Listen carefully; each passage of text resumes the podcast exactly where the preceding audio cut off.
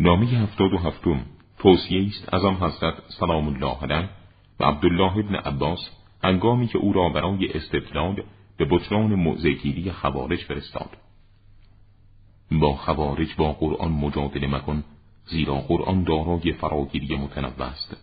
تو خواهی گفت و آنان نیز خواهند گفت بلکه با سنت با آنان احتجاج کن زیرا گریزی از قبول آن ندانند.